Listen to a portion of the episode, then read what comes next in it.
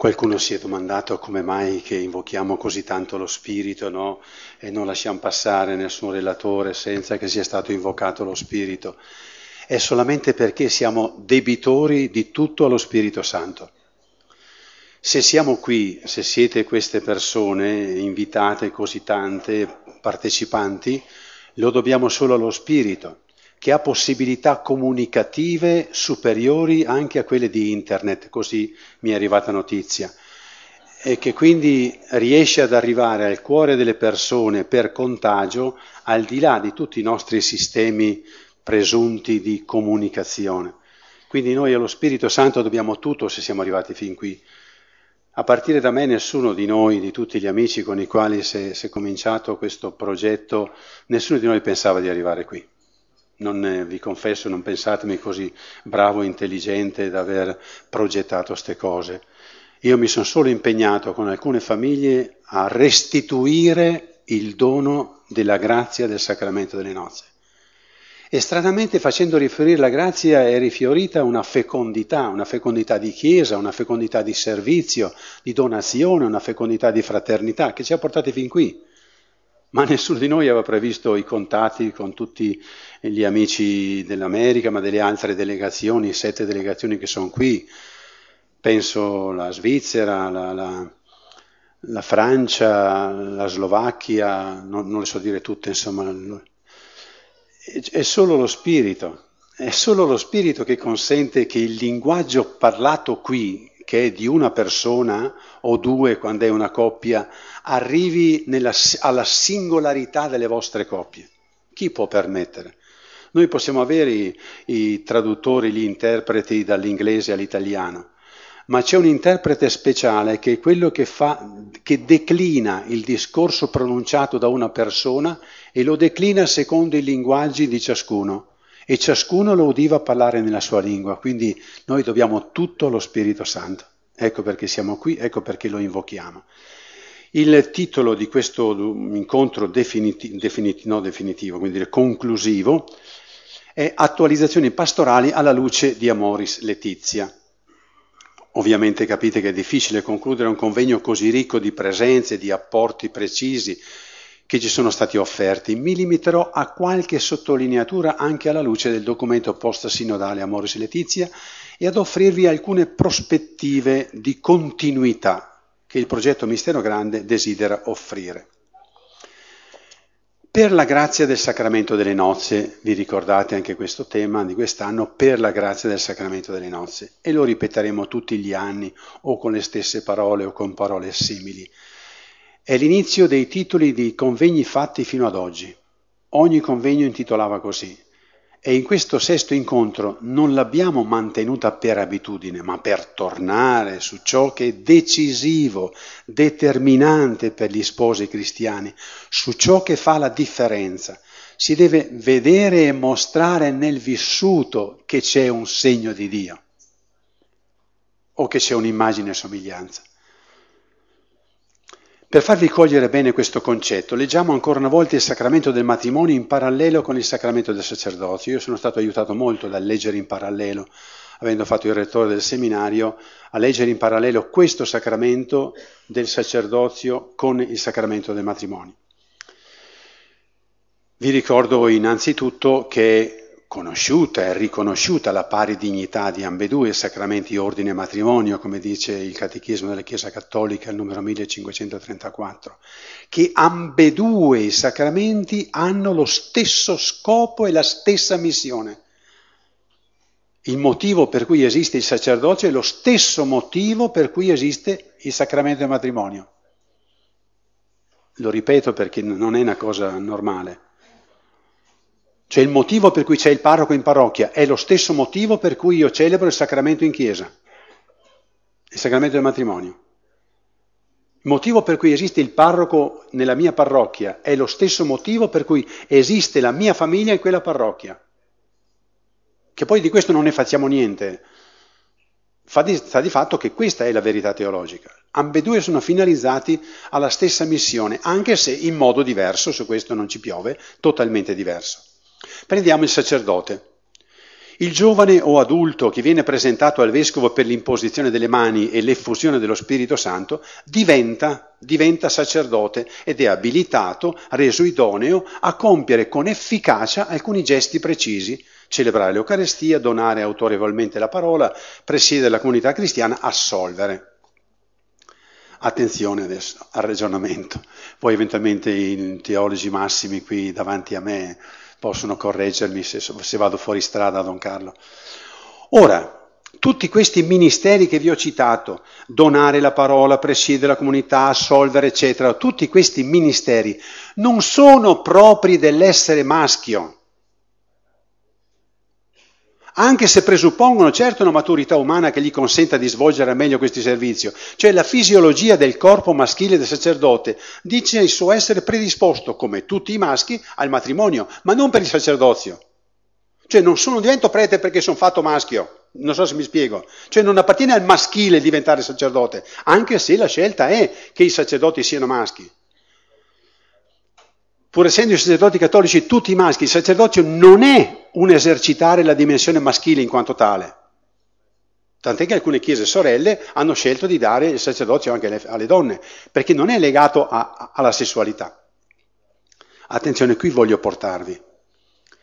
Con il sacramento del matrimonio, invece, l'effusione dello Spirito Santo coinvolge pienamente l'essere maschile dello sposo e l'essere femminile della sposa e la loro missione è esprimere la novità dentro e con l'essere se stessi maschio e femmina.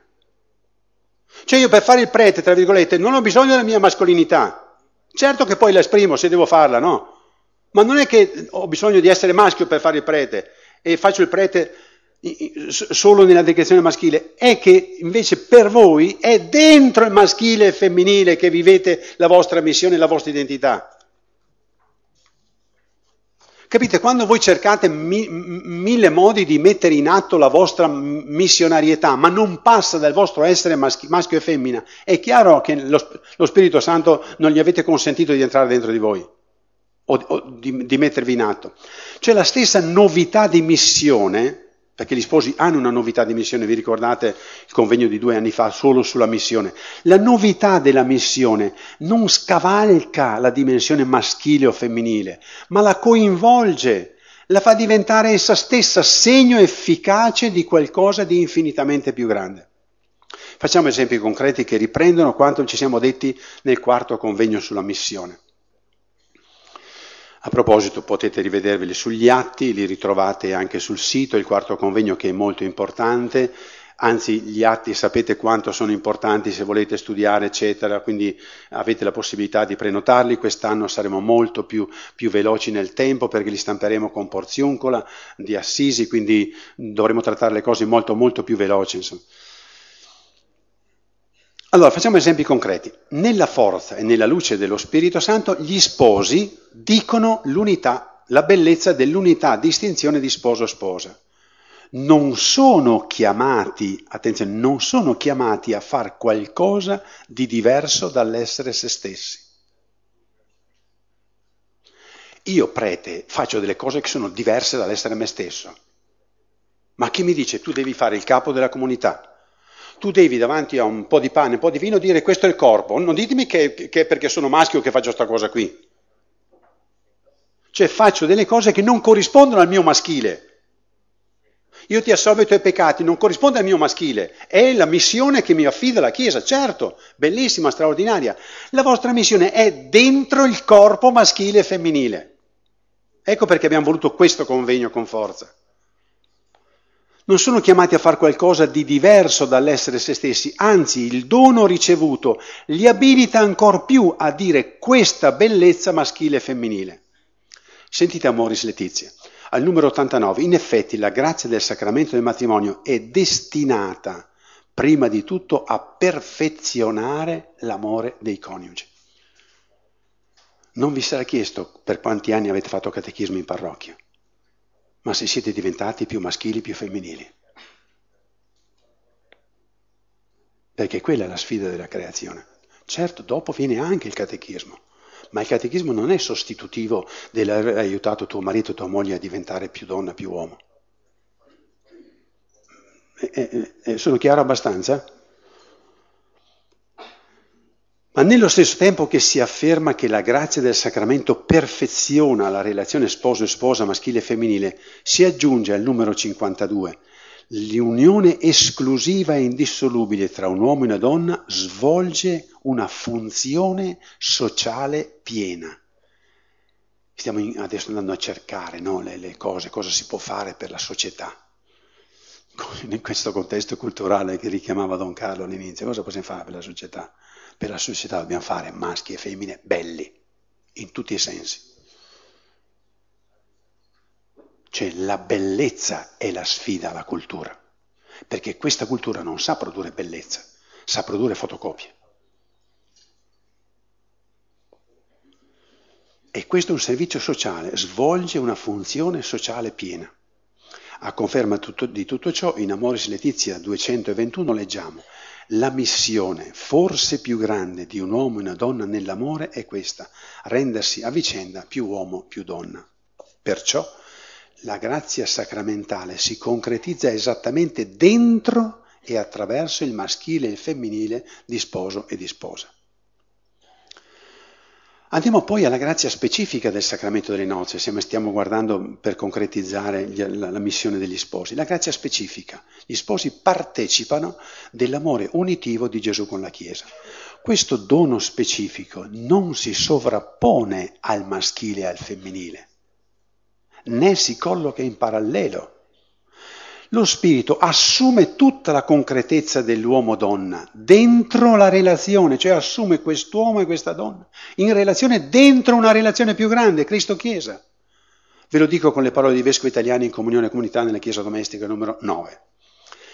La comunione donata dallo Spirito assume questa stessa struttura uomo-donna dentro il mistero dell'amore di Cristo per la sua Chiesa e pertanto la trasforma interiormente e la eleva a segno e luogo di comunione nuova, soprannaturale e salvifica. Cioè non cancella il maschile e femminile, ma trasforma, eleva, eccetera. La eleva, farla diventare segno di una relazione ancora più grande.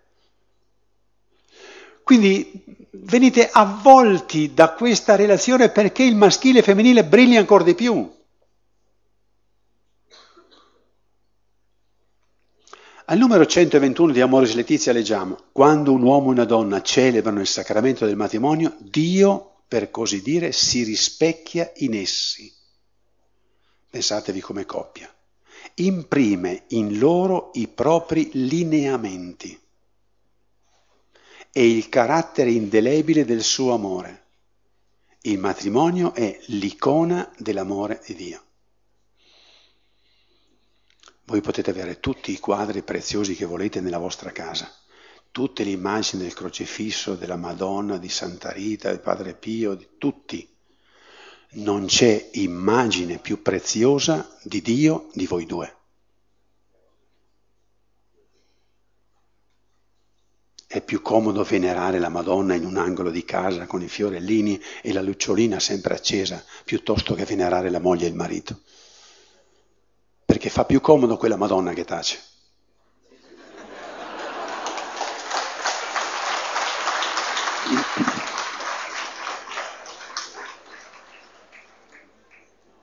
Nel numero precedente, 120, si dice che la carità coniugale è l'amore che unisce gli sposi santificato, arricchito, illuminato dalla grazia del sacramento del matrimonio.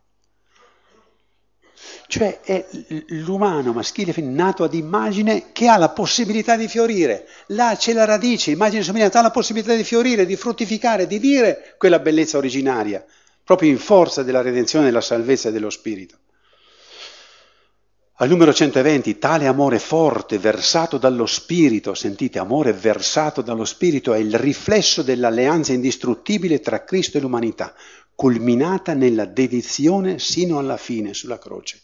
E poi qui viene ripresa una bellissima espressione di San Giovanni Paolo II, lo spirito che il Signore effonde, dona il cuore nuovo e rende l'uomo e la donna capaci di amarsi come Cristo ci ha amati. Un'espressione che può, può diventare struttura portante di tutta la spiritualità e la vita di una coppia di sposi. Come si può ben capire, sposo sposa danno spazio allo Spirito Santo dentro di loro e con il loro essere maschile e femminile.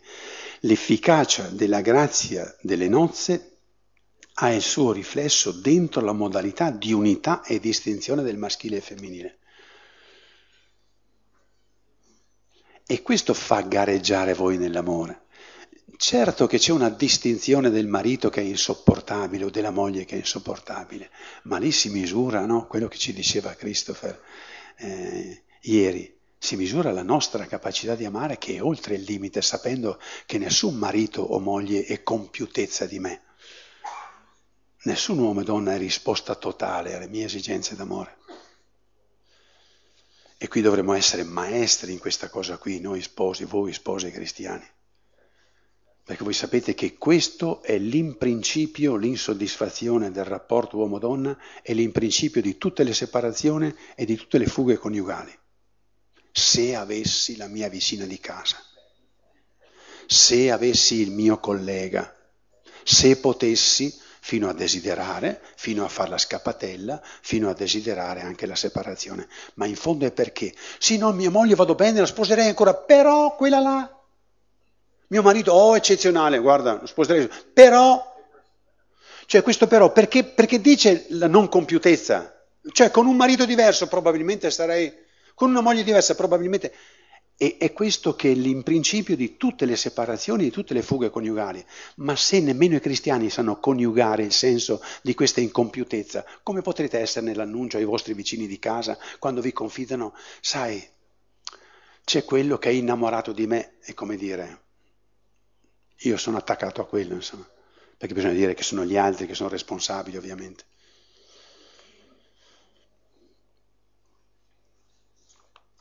Naturalmente tutto ciò non deve far cadere in perfezionismo esasperato.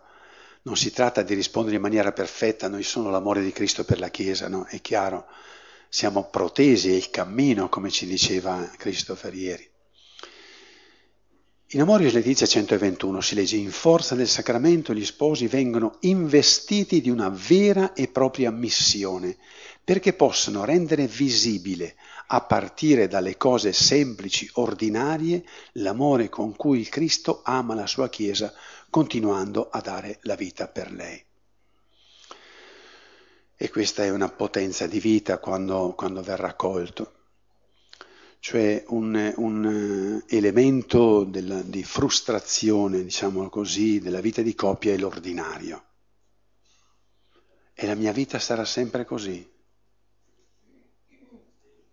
E faremo sempre l'ordinario come qualcosa che logora, no? Scoprire invece quanto l'ordinario diventa la possibilità di esprimere un amore sempre più grande, come Cristo ama la Chiesa continuando a dare la vita per lei. Cioè la grazia va a colpire dentro l'ordinario del maschile, del femminile, della vita insieme, della vita di casa.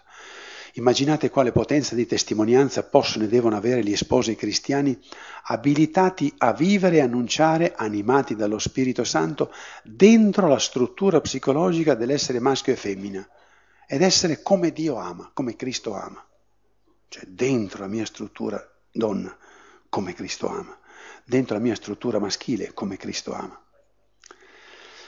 Cioè il maschile non può dire tutto dell'immagine e somiglianza.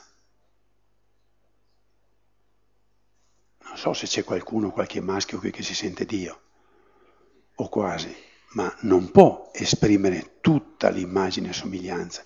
Attenzione, né il femminile può esprimere tutta l'immagine, ma ambedue, sia quando agiscono unitamente che distintamente, insieme dicono l'immagine e somiglianza. Insieme dicono come Dio ama l'umanità, come Cristo ama la Chiesa. Non può essere detto solo al maschile o, o solo al femminile, ma deve essere detto al maschile e al femminile, perché questo è il concerto di Dio, questa è la danza della Trinità.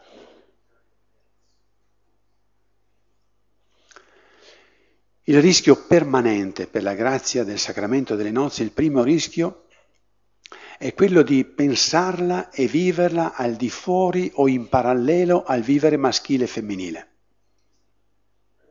Pensare la grazia come una nuvoletta come, uno, come, come dire, il campanello di emergenza, l'allarme, quando c'è qualcosa posso, faccio riferimento a Dio.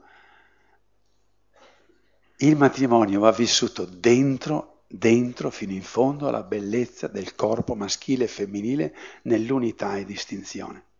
Ma c'è un altro rischio, che è non, non meno forte, anzi direi più forte, più subdolo e, e anche, come dire, che porta alla distruzione del maschile e femminile, è quello di fermarsi al maschile e al femminile ignorando il dono ricevuto.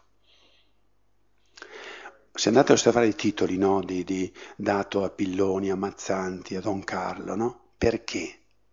Mostrare che lo Spirito Santo influisce sul corpo maschile e femminile cioè che la grazia tocca i corpi, non tocca le nuvole. E devo dire con tranquillità, per tanta esperienza che ho girando l'Italia, devo dire che molti sono quelli che pensano che basta fermarsi al maschile e femminile ignorando il dono ricevuto, cioè ignorando la grazia del sacramento. Anche buoni preti cioè ignorando la trasformazione operata dallo Spirito nel rito delle nozze. Significa perdere la potenza del segno, devitalizzare il sacramento. Perché questa umanità, o Madonna, è stata redenta, salvata, riempita dallo Spirito. Ma se io non faccio questo percorso e la riempio dello Spirito, io sono quell'umanità solo segnata dal peccato. Vedete, quando non si vive questo, solo il maschile e femminile, è come pensare, il battesimo, cos'è il battesimo? Il versamento un di un po' d'acqua. Ricordo perché è un fatto concreto in parrocchia, viene una signora per prenotare, una nonna tra l'altro, per prenotare il, il battesimo del nipotino. Beh, signora, mandi qui sua figlia, insomma, insomma capisco che è lei che vuole battezzare, ma comunque mandi la figlia, no? E Beh, beh, insomma, intanto fissiamo una data, dopo vediamo, insomma, ma, ma, dico, ma signora, ma lei crede nel battesimo, no? Sua figlia crede nel battesimo, sa? E senta padre, dice, un po' d'acqua fa sempre bene. Questa è stata la risposta. Ma la stessa risposta sarebbe, maschio e femmina fanno sempre bene? È la stessa cosa. Battesimo un po' d'acqua? Maschio e femmina è sufficiente? Che serve? Lo dicono anche i preti così. È come ridurre la confessione a dire ha mosso l'aria. Eh, fatto il segno di croce. È come pensare all'Eucarestia che rimane soltanto pane. È come pensare al sacerdote che con la consacrazione riceve solo un incarico professionale, né più né meno. Cioè nelle nozze c'è una novità che trasforma, trasfigura, trasfigura la parola usata nella quarta prece di benedizione, trasfigura maschio e femmina e la loro relazione sposo e sposa significa, manifesta, rende visibile, comunica in modo efficace infinitamente di più di ciò che è soltanto maschile e femminile. Cioè quando voi vivete nella grazia del sacramento, voi comunicate come singola persona, come coppia, molto di più di quello che dite con le parole. Io quando assolvo dico molto di più, io ti assolvo i tuoi peccati, molto di più, si realizza la soluzione. Io quando consacro si realizza, voi quando comunicate date molto di più della parola che dite, perché siete dentro lo Spirito. Scusate l'esempio banale, ma è per poter dare chiaramente l'idea e fissarvela nella mente. È come nell'elettricità, non so se dico bene Emanuele qui perché non ne intendo di queste cose, è come nell'elettricità, c'è un filo di rame, ma trasporta elettricità. È sempre rame, anche quando non c'è elettricità, ma attraverso di essa può passare la corrente elettrica la relazione uomo-donna viene assunta dentro un potenziale comunicativo divino, una relazione divina, Dio, umanità, Cristo, Chiesa. Questo dono rimane disponibile alla donna, all'uomo e alla donna sposati col sacramento che nella libertà possono viverlo, ignorarlo o rifiutarlo. Questo dono passa attraverso il filo di rame, scusate ancora l'esempio, passa attraverso il filo di rame, che non cambia, rimanete maschio e femmina, ma passa un'altra corrente.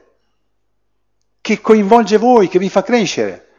L'essere uomo-donna non è come il filo di rame, l'essere uomo-donna invece viene coinvolto totalmente nel suo essere maschile e femminile. Cioè l'uomo-donna è dentro il dono per poterlo esprimere. Cioè si deve vedere che voi avete lo Spirito Santo. Ah, noi sappiamo già tutto. Si deve vedere come fate l'amore se avete lo Spirito Santo. Si deve vedere dal come mm, vivete la tenerezza se avete lo Spirito Santo. Si deve vedere dal tipo di qualità comunicativa che avete se avete lo Spirito Santo.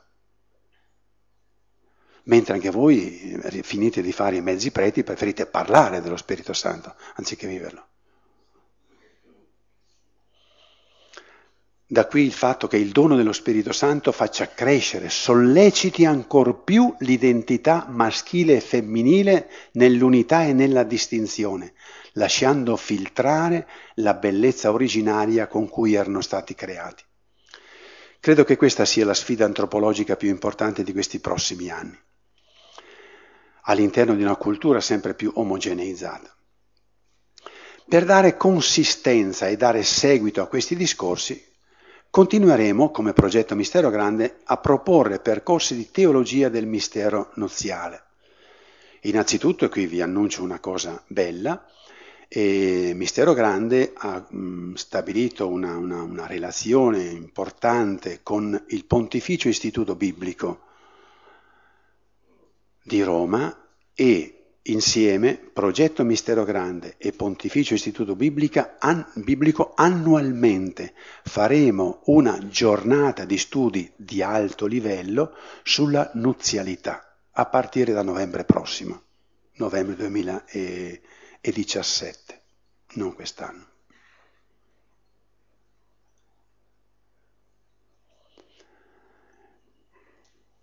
E ogni anno approfondiremo un tema con i massimi esperti di livello internazionale. Non è ovviamente un incontro per, per tutti, è un incontro per chi è addentro un po' agli studi o desidera entrare in questi studi, eccetera, ma vorremmo realmente creare queste premesse di, di approfondimento anche a livello universitario. E si potrà partecipare, lo faremo nell'aula magna e sarà una, un evento straordinario che ripeteremo annualmente. Speriamo nella provvidenza perché i costi li dobbiamo assumere totalmente come progetto Mistero Grande, perché riteniamo che qui mettiamo in gioco la formazione dei futuri docenti dei seminari e dei futuri sacerdoti. Così pure abbiamo presentato nel, nel mi pare nel, nel set ultimo laboratorio abbiamo presentato il forum WOW. È un forum che vuole che, ha, che, ha, dire, mm, che, facciamo in partnership con una iniziativa francese protesa a insegnare agli operatori la teologia del corpo, cioè come aiutare gli operatori a entrare dentro la teologia del corpo lo perfezioneremo, lo metteremo in, in circolazione. Così pure devo darvi un'altra bella notizia, eh, che con Christopher West e il suo Istituto di Teologia del Corpo promuoveremo, mh, mm, ci vorrà un anno, un anno e mezzo per elaborare il tutto, promuoveremo qui in Italia una, una sede distaccata del suo istituto di teologia del corpo per poterla diffondere nello stile, nel modo, nella linea che lui ci ha portato qui. Un istituto in America, negli Stati Uniti, già riconosciuto da molte diocesi, da molti vescovi e molto stimato, al punto che sono tanti i vescovi che mandano proprio i loro operatori a formarsi lì, ma mh, speriamo di poter dare vita anche a questo, per dire che ciò che stiamo impostando anche delle sue evoluzioni. Così pure stiamo perfezionando un seminario per fidanzati che probabilmente presenteremo il prossimo anno intitolato La sessualità nella vocazione all'amore, per mostrare la bellezza della sessualità dentro la vocazione all'amore. È quasi pronto, ma non, non siamo arrivati in tempo per presentarvelo quest'anno, lo presenteremo l'anno prossimo. Questo è il primo punto. Secondo punto, per la grazia del sacramento del matrimonio prospettive pastorali. Nel documento Amoris Letizia per più di 50 volte si parla di sacramento o di grazia e dono riferito al sacramento. Significa che dobbiamo continuare in questa strada di approfondimento e studio della teologia del sacramento delle nozze. Non accontentatevi, non accontentatevi di quello che sapete. Se io dopo tanti anni, non so se succede anche a Don Carlo, ma dopo tanti anni leggendo qualche riga di un teologo, di un documento, eccetera, mi stupisco davanti alla vostra bellezza. Ma perché io prete devo stupirmi e voi siete ancora lì a fare gli gnocchi, insomma?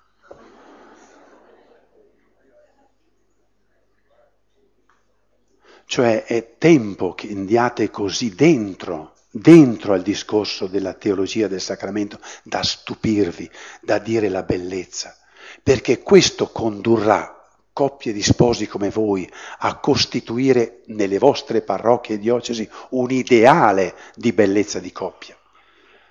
Alle future generazioni mancano degli ideali di bellezza di nozze. Non meravigliamoci se non si sposano o se vanno a sposarsi civilmente. Ma adesso come si fa per sempre? Ma se ci fosse un per sempre massiccio come le Dolomiti, bello come le Dolomiti, ah sì, ci sarebbero giovani che dicono ma come si fa a diventare così? Dobbiamo, abbiamo bisogno di proporre degli ideali, questo è il punto. Ecco perché perseguiremo questa strada del sacramento. Sapete che è anche diciamo così, l'obiettivo chiaro del progetto Mistero Grande, che porta questo nome progetto Mistero Grande che non vuole andare in contraddizione con nessuno. Perché progetto mistero grande? Potrebbe dire sembrerebbe qualcosa. No, perché tu ti chiami mistero grande. Mi piaceva quando ieri Christopher lo richiamava continuamente, perché tu, tu dovrei dire a ogni coppia, voi due siete mistero grande. Il progetto è una macchinetta per tentare di far funzionare, un pacemaker per qualcuno che dice, oddio, non cavo il respiro, dai, dai, muoviti.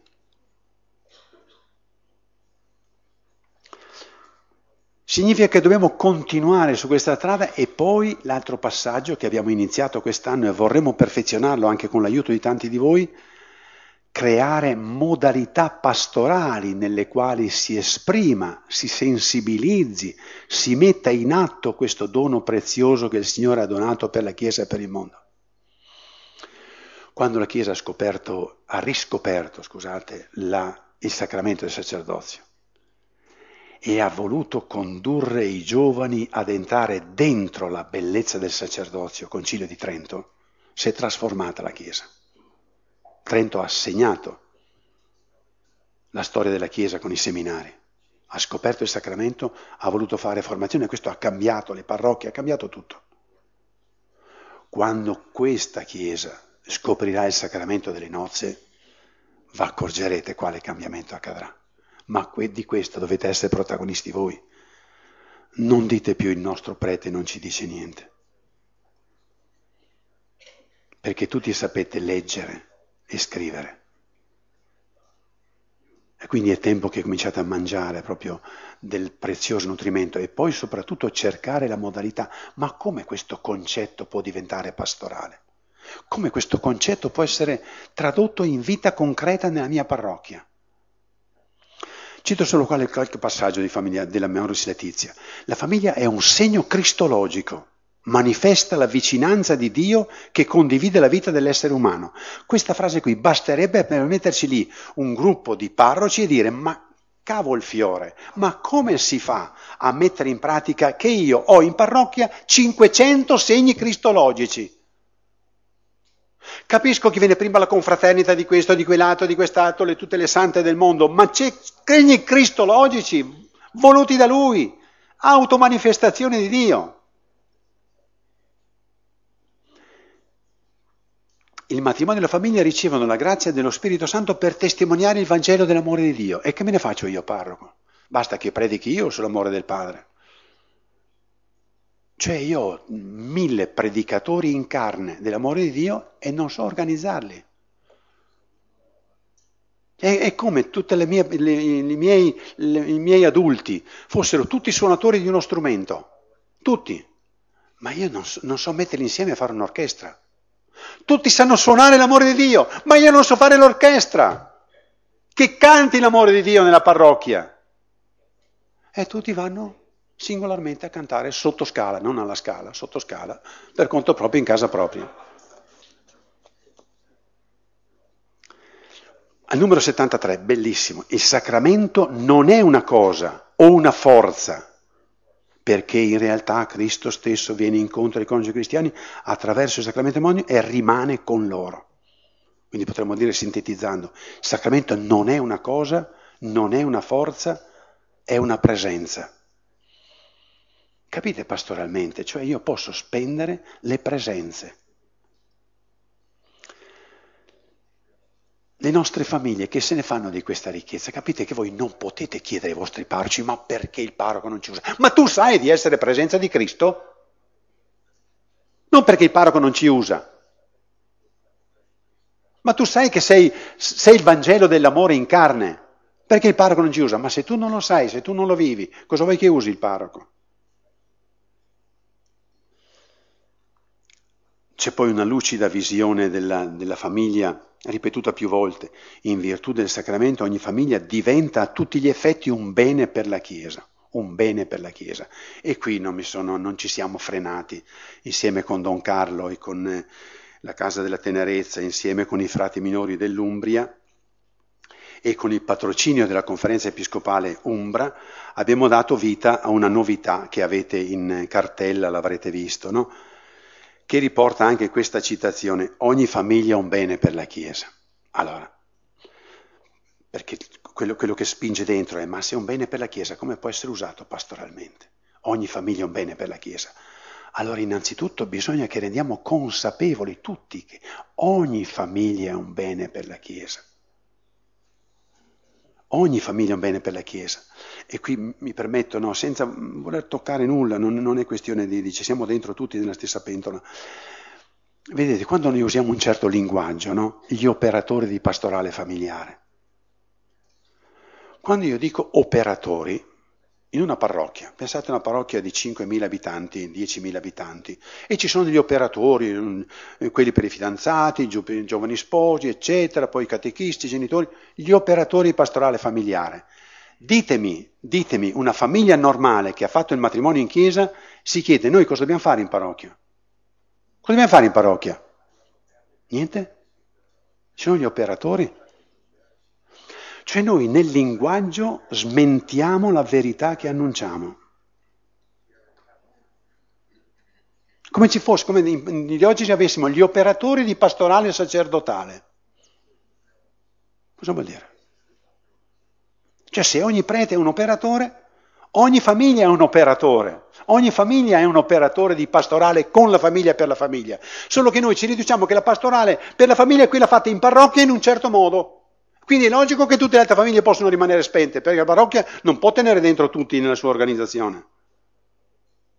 Quindi io devo pensare che devo mettere in atto un nuovo modo e il nuovo modo è ogni famiglia è un soggetto pastorale, ogni famiglia è un sacramento per il bene della Chiesa, ogni famiglia. Dopo ci sarà, ci deve essere chi si specializza per i fidanzati, per le coppie ferite, per i gruppi sposi, tutti i perfezionamenti, ma io devo far sentire ad ogni coppia, cosa che oggi le nostre diocesi non sanno far sentire, ogni coppia diventa missione, ogni giovane ordinato prete diventa nominato in parrocchia, ogni coppia di sposi è, è soggetto pastorale.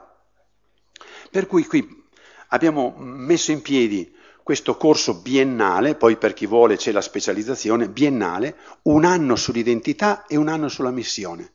Ogni giorno un approfondimento teologico serio, con linguaggio comprensibile a tutti, lunedì l'antropologia, martedì la scrittura, mercoledì liturgia e magistero, giovedì teologia sacramentaria, eh, venerdì teologia dogmatica, domenica spiritualità, proprio per dare consistenza. Noi vorremmo che voi, se avete delle coppie amiche, no? Delle coppie amiche, mandate, ma non coppie per dire adesso questa la prendiamo perché dopo la usiamo per no. Diventate normali per piacere. Cioè non, perché siete teste da preti anche voi. Diventate normali, cioè ogni famiglia è un dono. Cominciate voi a credere, quella bella coppia, ma sai se quella coppia scoprisse cos'è il sacramento? Guarda, c'è un bel corso per scoprire cos'è, cos'è l'identità degli sposi, che, che, che, razza di cosa siete diventati voi con il sacramento del matrimonio. Se volete, ad Assisi, Domus Pacis. Cioè, capisco che voi siete già stati qui, quindi non fosse altro che per il discorso economico, però spero che qualcuno possa anche economicamente venire. Ma se avete amici, provate, poi l'anno prossimo faremo e il primo e il secondo anno. Quindi ogni anno continueremo. Con l'altro obiettivo, ovviamente, di perfezionare questi contenuti. Ci vorrà uno, due, tre anni, non so quanto Don Carlo ci vorrà perché dopo confezioniamo un pacchetto tale da poter dire volete farvelo per conto vostro in diocesi? Fatelo. Volete farlo per conto vostro in parrocchia con le vostre famiglie, questo percorso formativo? Fatevelo. Magari vi diamo anche le lezioni registrate, però dobbiamo, capite bene, siamo partiti adesso per quest'anno, quindi io spero che la partecipazione vostra ci aiuti proprio a, ad entrare dentro questo dinamismo. Poi invece per, c'è l'altra esperienza che avete sempre in, in le comunità familiari di evangelizzazione stanno, stanno crescendo. Anche queste mettono in risalto la grazia del sacramento delle nozze. Ogni anno offriamo la possibilità di un weekend di spiritualità, perché capite dove c'è uno, due, tre, quattro comunità, è logico che non si può fare un ritiro per loro.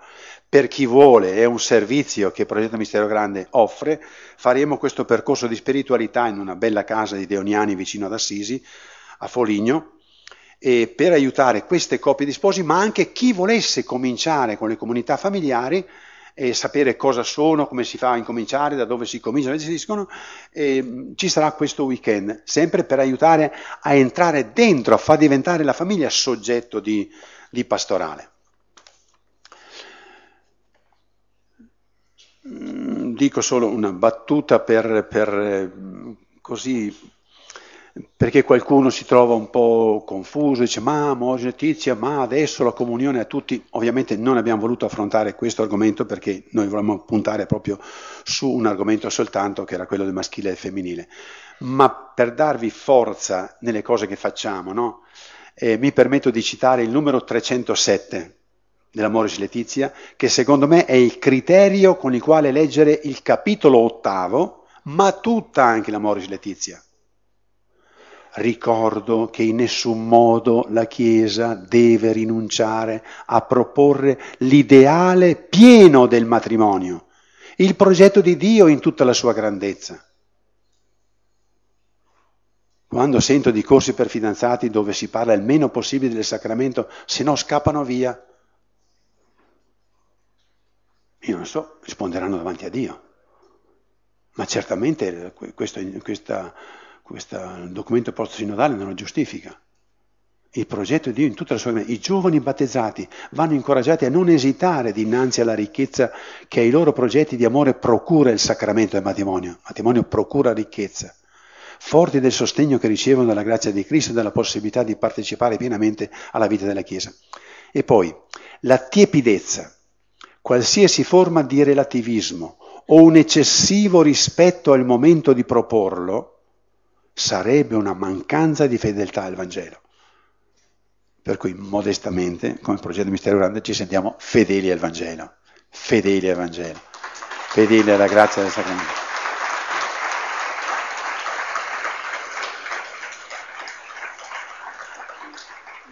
Vado verso la fine, proseguendo il nostro impegno sulla grazia del sacramento delle nozze, vi annuncio anche, come di consueto, il tema del convegno del prossimo anno, 29 giugno, 2 luglio 2017, in modo che vi siate preparati.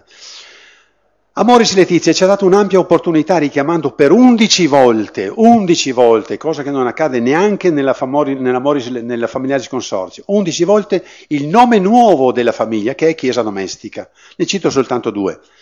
Numero 292. Gli sposi sono consacrati dal sacramento che conferisce loro la grazia di costituirsi come chiesa domestica, fermento di vita nuova per la società. Amoris Letizia 324. La famiglia vive la sua spiritualità peculiare essendo nello stesso tempo una chiesa domestica e una cellula vitale per trasformare il mondo pensare come parroco di avere in parrocchia mille cellule vitali per trasformare il mondo. solo che bisogna vedere cosa devono fare. Il tema della Chiesa domestica lo abbiamo già affrontato nel convegno del 2015, vi ricordate, ci sono gli atti, avete tutto. Il prossimo anno, questa è la novità, rifletteremo su un luogo dove prevalentemente vive e si esprime la Chiesa domestica. Per cui il titolo del prossimo anno è La casa degli sposi cristiani, cioè quelli che hanno fatto il sacramento, la casa degli sposi cristiani è risorsa pastorale per evangelizzare e far comunità. Vorremmo offrirvi delle ricette di come si usa la casa per evangelizzare e costruire parrocchia. È una casa che acquista valore pastorale perché con la presenza degli sposi vi è un'altra presenza. c'è una bella citazione, ma la salto perché è lunga, il numero 15, però segnatevela, vi leggo quella, il numero 137. I coniugi danno forma con vari gesti quotidiani, quindi sentite la vita di casa, danno forma con vari gesti quotidiani a questo spazio teologale in cui si può sperimentare la presenza mistica del Signore risorto. Spazio teologale, la casa dove si può sperimentare la presenza mistica del Signore risorto. La casa è perciò non solo per chi vi abita un grande strumento, non solo per chi vi abita, ma anche per altri un grande strumento pastorale che può vivere ed offrire varie esperienze del far comunione e dell'evangelizzare. Ovviamente parlare di casa come strumento pastorale non significa sminuire tutto il contributo che gli sposi sono chiamati a dare nell'attività parrocchiale. Sarà invece una sintesi preziosa tra luoghi di incontro ed evangelizzazione che stanno in frontiera, lungo le strade, lungo i luoghi della vita comunitaria. Questo, questo Papa no, che ci invita ad andare per le strade, ad uscire, ma voi siete tutti usciti, no? La vostra casa è in parrocchia? O siete tutti usciti dalla parrocchia? Allora si tratta di trasformare quei luoghi in luoghi dove si vive. Le case potranno diventare ingressi secondari, entrate di servizio per le persone lontane, per poter sperimentare in piccolo ciò che è la comunità, ciò che è la Chiesa. E poi qui ve la, ve la dico soltanto il numero, numero 67, Papa Francesco dice che nella casa si capisce cos'è la Chiesa. La famiglia manifesta in modo genuino ciò che è la Chiesa. Credo che basti questo per capire quanto e come la casa è funzionale organicamente alla vita stessa della parrocchia. Se la famiglia è soggetto pastorale, anche la casa ha un, ha un, un significato pastorale. E questo sarà ciò che approfondiremo il prossimo anno. Finché siamo qui ne approfittiamo sempre perché il Signore continui a parlare a ciascuno di voi. Vi ricordo che, che dopo il pranzo c'è ancora la possibilità del, del banco vendite, ci sono anche oggetti per, per, proteggersi dal sole, cappellini, eccetera. Tutto quello che volete è a vostra disposizione perché possiate sfruttarlo. E lascio la parola. Eh, a Edoardo Ete, presidenti, perché, perché, è doveroso un ringraziamento. Io sento qui di dire un grazie io umilmente a tutti, a tutti, tantissimo, perché il Signore ci ha consentito di fare veramente grandi cose. Sedete.